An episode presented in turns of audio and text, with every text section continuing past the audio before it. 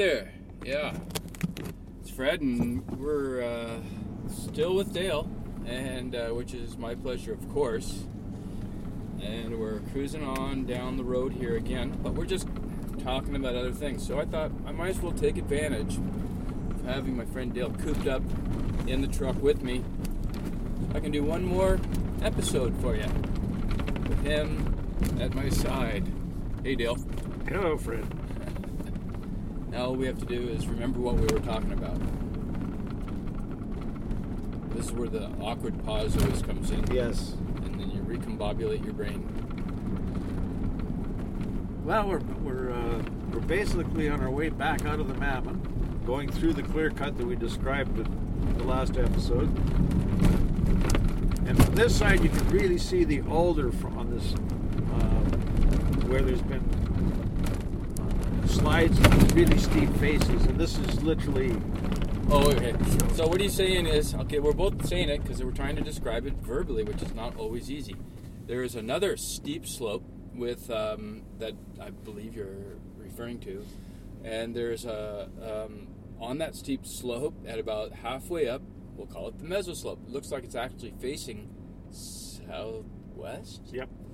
And on that slope, then, there's basically primarily green evergreen trees, except for in this band where I guess it's probably pretty steep, and there may have been some sliding. And inside of those slide areas where the slopes are a little more unstable, the uh, alders really have a tenacity there that outcompetes other trees, and then provides uh, the opportunity to do what they do, which is uh, fix nitrogen for the soil through their life cycle and they're a relatively short-lived species. But anyhow, we're staring straight at a big hillside, and Dale's pointing out this hillside. There's no leaves on the tree.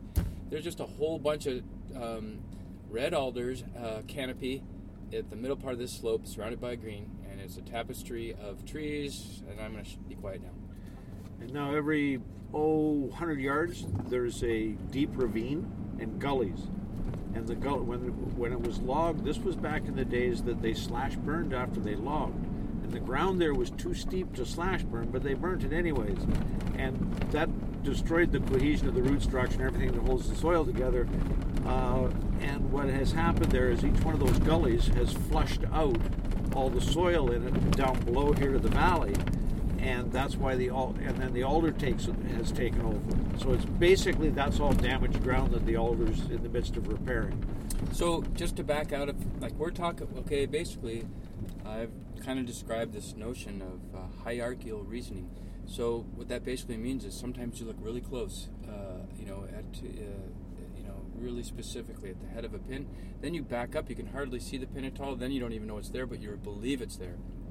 So we're looking at something uh, right now, which is probably hard for you to understand. Really, what's we're talking about? So we're talking about um, ecological systems here in a way that relates to the uh, character of this physical structure, which is a small miniature compressed mountain. Remember, we're on island ecosystems, and it's been logged before. I can see a cliff up there. Yep. That's what divides what what do you call the mid slope? Uh, mesoslope. Yeah, well you can see there's a bench, Yeah, there is a bench there. right? And That- it goes right across. Okay, now that's good habitat. See, right in here, that would be prime habitat for a goshawk in there, if they could handle this type of fragmentation, which we have all around us. But I'll also say there's a there's a band of old growth in there because you can see all the snags. Yes. And so the in the past they obviously never logged that because um, know The cliff there. that cliff yeah, that goes all the way along yeah. both ways. You're creaming and then out below. So. The top of it was helicopter logged in the Yeah, in the nineties. It's quite a bit younger. But even inside, there's some remnant trees. Like there's that big spruce there, right? Yeah. And so, like, okay, in other areas in like the mainland, you know, or across the continent, we call them pocket forests or whatever, surrounded by agriculture. Here we have um, pocket forests, which are different seral stages, age structures of the forest, and the age, age structures directly directly relate to human um, disturbances such as logging, right?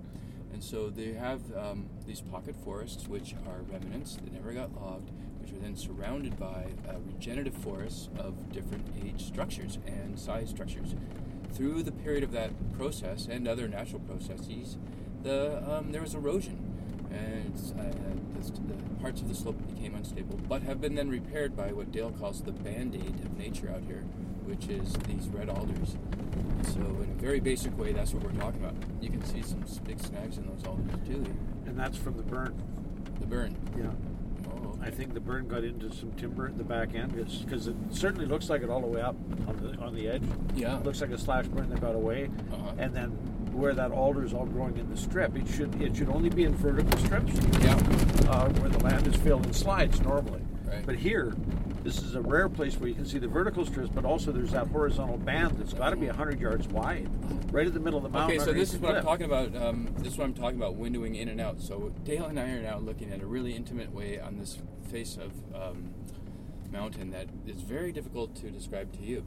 So you wouldn't even maybe know, or maybe they do know we're talking Well, you about. can, when we're looking at it, we're looking at about a 900 foot slope, very, very steep, but even. It- And then midway up a cliff, and then the slope continuing.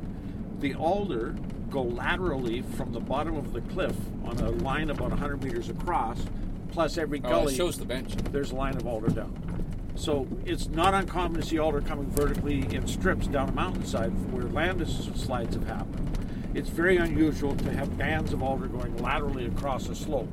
That's a completely different kettle of fish.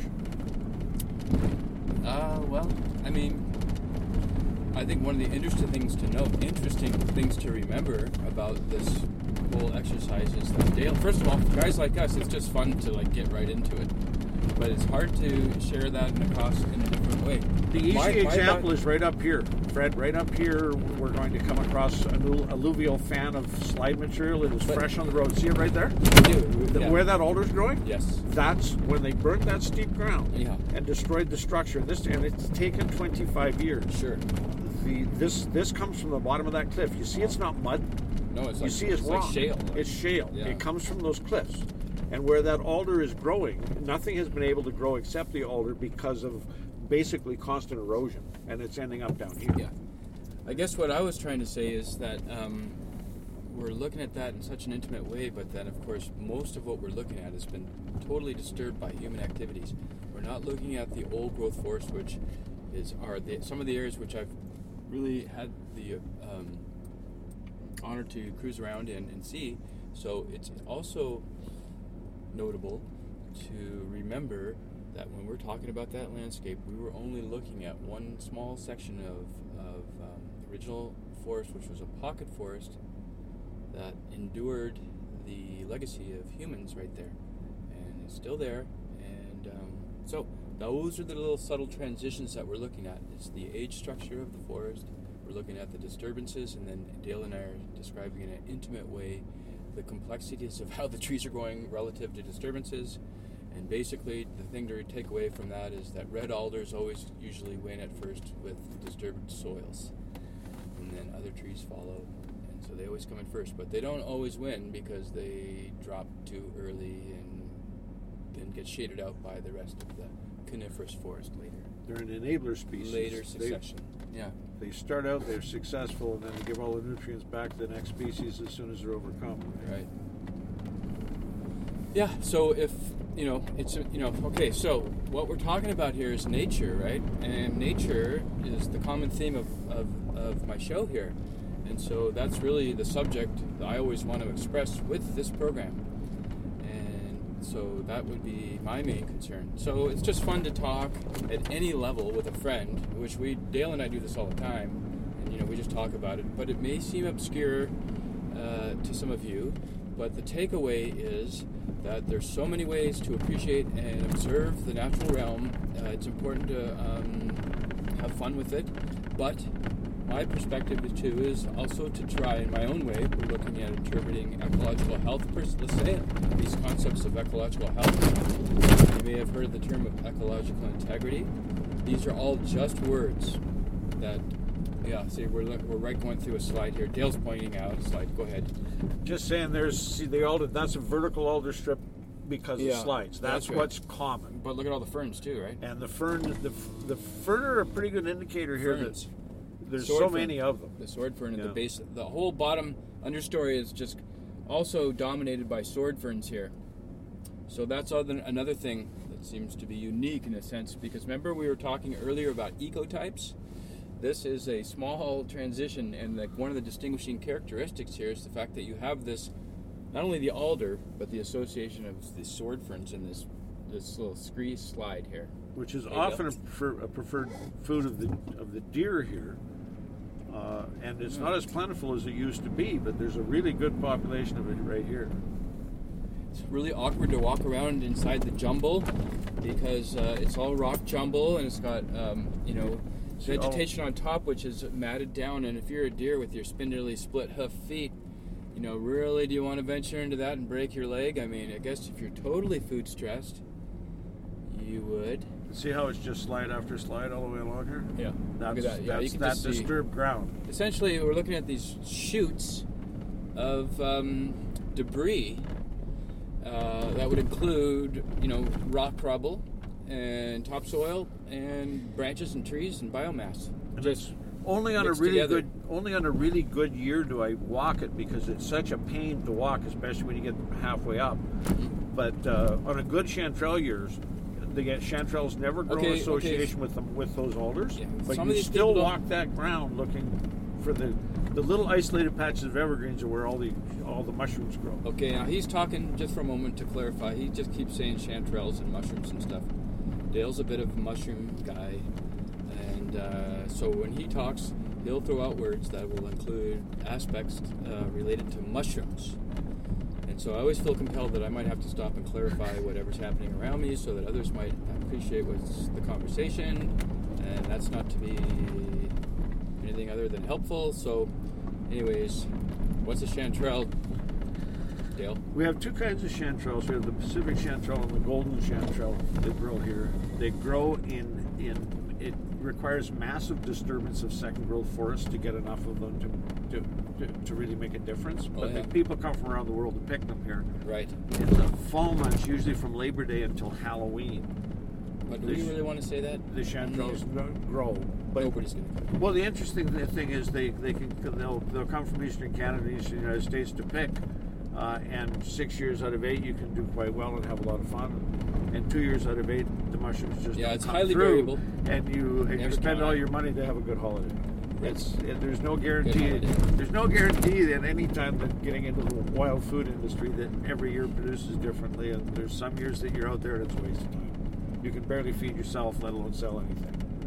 Well, I mean, the interesting. I just want to make one. Since you said that, I just want to note that since my, I'm always going to be bringing things back to these notions of um, ecological integrity or, or whatever. What I mean by that is the natural condition of the landscape.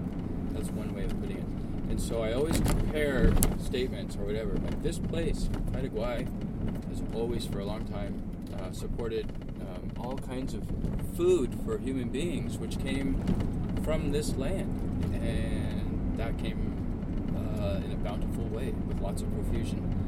And so, um, the interesting, the interesting thing to note about that notion, that idea, is the fact that everything's coming just directly from nature and from your surroundings in nature. And there is all kinds of profusion and as part of that, all that, you're, you know, doing pretty good. It's the richest ecos. It's the richest natural ecosystem left on the planet, I believe. Right. So, but it, it, it's still, it's still being uh, stressed at certain levels. Hu- Hugely, So, so when, when we're talking about hillsides and stuff like that, that's one of the things. But I mean, we could talk about a whole host of other things. But you know, that's what we're talking about today. Anyways, it's uh, all I'm saying is um, I know that everybody, a lot of people out there, reflect on on the condition of the ecosystems in the outlying regions of Canada where most people don't live. So you you know, in your minds, you want to know that where where Dale and I are now cruising around in. You know, I know that's in the collective psyche of all Canadians. They, you know, you got to be proud of Haida Gwaii, right? It's a it's a pretty excellent place to be, and we want to protect, protect it. But so is wherever you live, right? So, um, why am I saying that? Dale? I have no idea. You're trying to sound eloquent. Carrie. Yeah, I'm just trying to be this big shot guy that's trying to help appreciate. I think I think Phred's concern uh, at a deeper level probably is that it doesn't matter how doesn't matter how much we love our home and try to look after it if the rest of the world doesn't look after their lands and their seas and their waters and rivers. Yeah. We're all connected, so we're screwed too. So, Yeah. so it behooves us all to try to look after stuff, right? That's right. So, uh, you know what I'm gonna do? Let's roll, let's do me a favor. Just bear with me for a minute. Let's kind of do this now and again. Roll down your window. Let's take it in a big breath our good fresh air that we have here in Haida Gwaii, and be appreciative. That's what I'm gonna do. Yeah. Yeah, it's nice That's air. pretty good, eh? And uh, I just hope that everybody can appreciate their air where they live, and uh, because it's blowing around this planet, and collected together we can. I don't know. I'm just getting all eloquent again. What else do you want to say? Something more serious now, Dale? We We're gotta- crossing the Mamin River. We're out of the valley. Pretty soon, we're going to join the Queen Charlotte Main at 15k. That's He's it talking right about logging roads. He's talking about logging roads. And then, and then we're five. Let's see, five, ten, probably 15 kilometers from uh, what some people would jokingly call civilization, and that would be the town of Port Clements, a town of about four or five hundred people. Uh, and uh, yeah, the way, uh, the way Phred and I look at it, we're leaving civilization and going into chaos. Yeah. But I just have to drop Dale off there because I live a more quiet life in the woods. So I've, you know, I'll be there for a little while. Can you see anybody coming that way? It'll go down on this side, but not up. No, Cody's coming. Better, better put this window up a I'm gonna bit. put, yeah, oh, sorry. I'm gonna put my lights on too. Just, Despite how good our fresh air is, yeah. it's starting to get chilly. Yeah, I forgot to roll them down. Now we're back. Focusing on the road here. It's still pretty slippery. We're back on the main line, and there's other tracks on the road now. Yeah, we're like you can see other people's tracks, and the road's a lot wider. Let's see there I can see still marten There's tracks. still though. marten track, Yeah, even though on the main line you can see it, right? So the vehicles don't really seem to bother them too much, know that's a big one. And when it comes to forest fragmentation, you know you've probably heard all the people that listen to the CBC and anyone that cares or thinks about it. You think about the mountain caribou and all that kind of stuff, and you know we have issues all across Canada uh, for, that relate to uh, the viability of large populations or intact populations of large mammals, etc. And the major issue is fragmentation of the landscape. And we all know what I'm talking about, but essentially, roads create fragmentation and then all the associated impacts that go along when it comes to nature. But then there's always like the rebounding effects of nature and the exuberance of nature and then the weathering aspects of the earth processes and time changes everything. These are just general thoughts. It's an interesting one because, it, except for the extreme degradation of you know after a fire or right after logging or whatever, but by the time 10 or 15 years have gone by, there are always species that benefit from the openings and from the new growth. Yeah, Right. and that's that. In so this is that relates that part of that conversation relates to um, sort of the rate, what is known as the rate of change, or inside of the natural condition of the landscape. So there's if you're observing it from sort of say my perspective of thought pattern, I would look at um, the types of changes that were affecting a landscape that related to, so let's say humans, for one thing. I would want to know the, my own involvement and my the collective involvement of humans on the landscape as I was interpreting them. And I would also want to know what a natural system would be uh, inside of scalable and sustainable relationship between humans inside of that, that ecosystem. Like, for instance, here on Haida Gwaii, uh, you know, the historical human population of the native inhabitants was higher than we have currently today, and largely uh, fed entirely from the surrounding environment. You know what I mean? Uh, Well, without much agriculture, and so that's something. The the problem is today, just for example, in the seafood market, there's 574 boats fishing the waters of Haida Gwaii. and seven of them are from here. And um, over 50% of the food, the seafood that comes out of the ocean that gets sold on the west coast of North America, over half of it comes within 100 kilometers of this island, uh, right from San Francisco north for that volume. So it's the richness of the of the lands and the sea around here are not have never been the problem. It's a cornucopia. Uh, the problem has always been uh, that the outside world has come in and taken, and by and large, once in a while they employed us to help them take the wealth, but the wealth all goes south. I mean, inside of a Canadian perspective or a global perspective, uh, one of the ways I would uh, add to that would be to say that, um, you know, uh, our areas are really just are biomass removal zones, right? So Canada, uh, Canada itself prides itself as a trading nation, but a lot of that stuff is raw resources.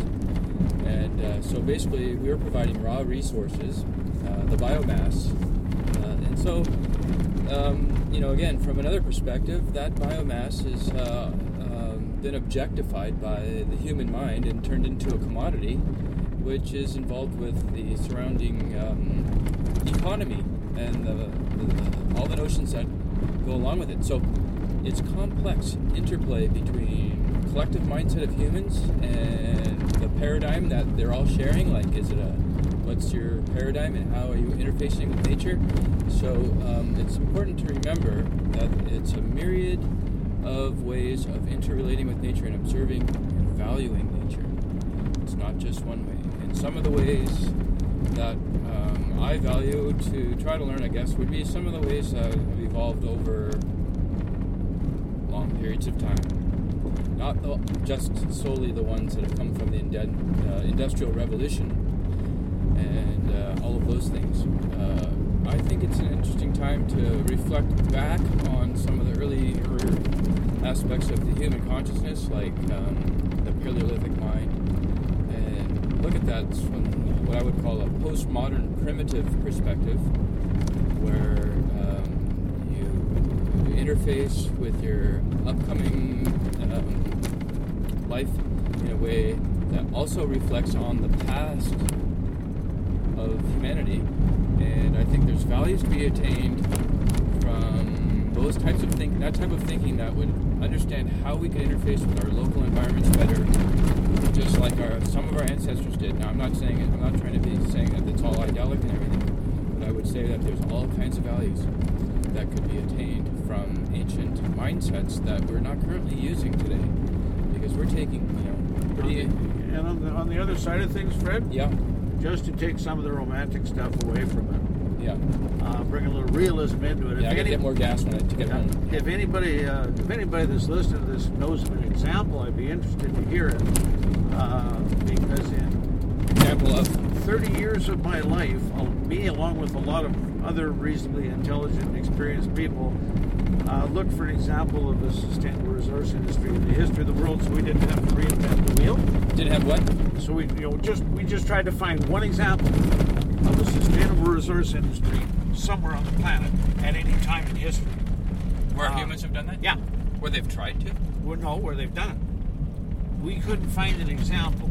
Well, I would Uh, have to so argue- The, I the would have to- concept, the concept uh, that people, f- uh, that our ancestors four thousand years ago, overall, had a real good command of sustainability. I find rather laughable. They had the ability to be nomadic because there was a lot of unoccupied land, and if they overdid what they had to do in one area, they could move on to the next. It was only when we started running out of new places to go that sustainability became started to become important, and we are not good at it.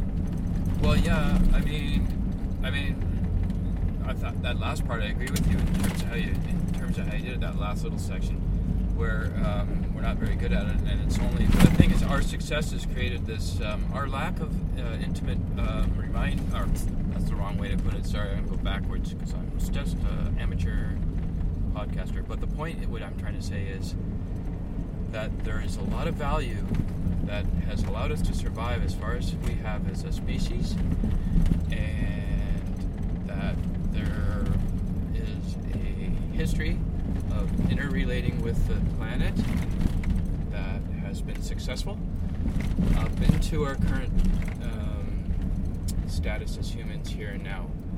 And I see, though, when I reflect back, it's like sitting on the edge of a wave with a surfboard. You're going over the crest. I look back at the swell of the wave, which has brought us here, and I wonder where we're going. Like, and the main thing that concerns me is our interfacing with uh, and acceptance of and our reliance on all these technologies which are becoming ubiquitous, which we have no way.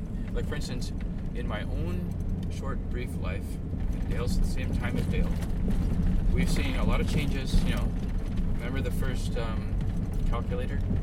And then, Oh yeah. or I mean, the, you know, with the adder. Yeah, the I was brought up with, believe it or not, I was brought up with the slide rule. Slide rule, yeah. Yeah, I mean, yeah, I never paid attention to that dang slide rule. But when, yeah, I had a hard time with math for a while. Ooh, what's that? That is a fox sparrow. Sorry. Um, anyways, I don't want to get all complicated and make, sh- you know, it's like, The no, the challenge for the human race though Yeah. is that it's it's only been uh, maybe we haven't quite got there yet, but we're very very close to running out of uh, new areas to exploit to exploit for our, for our own benefit. I don't mean that in a bad way. I, Uh, I don't know. My son's uh, finding all was- these new ways of Yeah. like looking into things that we never thought about. These Well, younger was- generation. when there was 50 million people on the planet, uh, you could So have my daughter. huge societies that could afford to be nomadic. Uh, and all of a sudden, we've kind of filled up the place. And Well, yeah.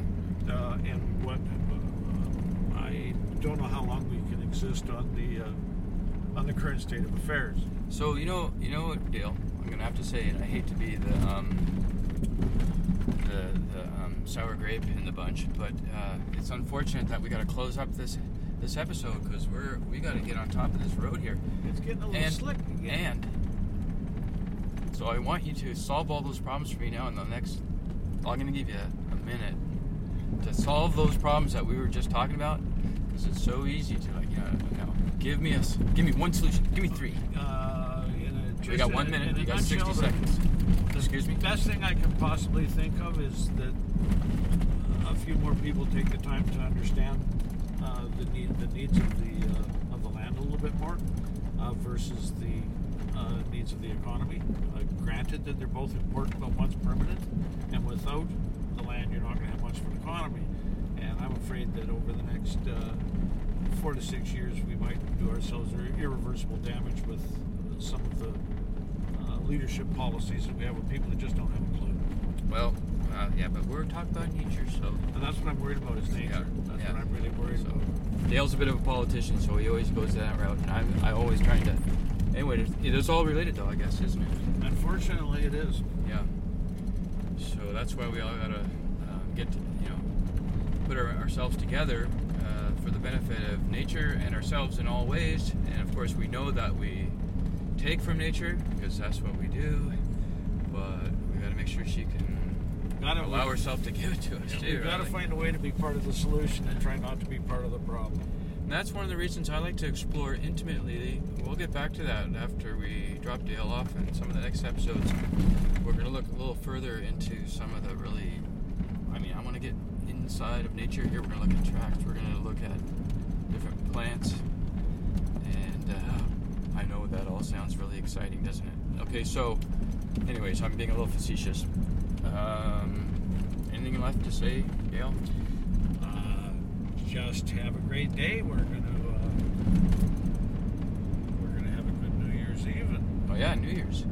it's uh, yeah, gosh knows what the youngsters are doing, but. Sitting around the place, probably visiting with friends. Yeah. Not quite as wild as it used to be. All right, so I think that'll be good.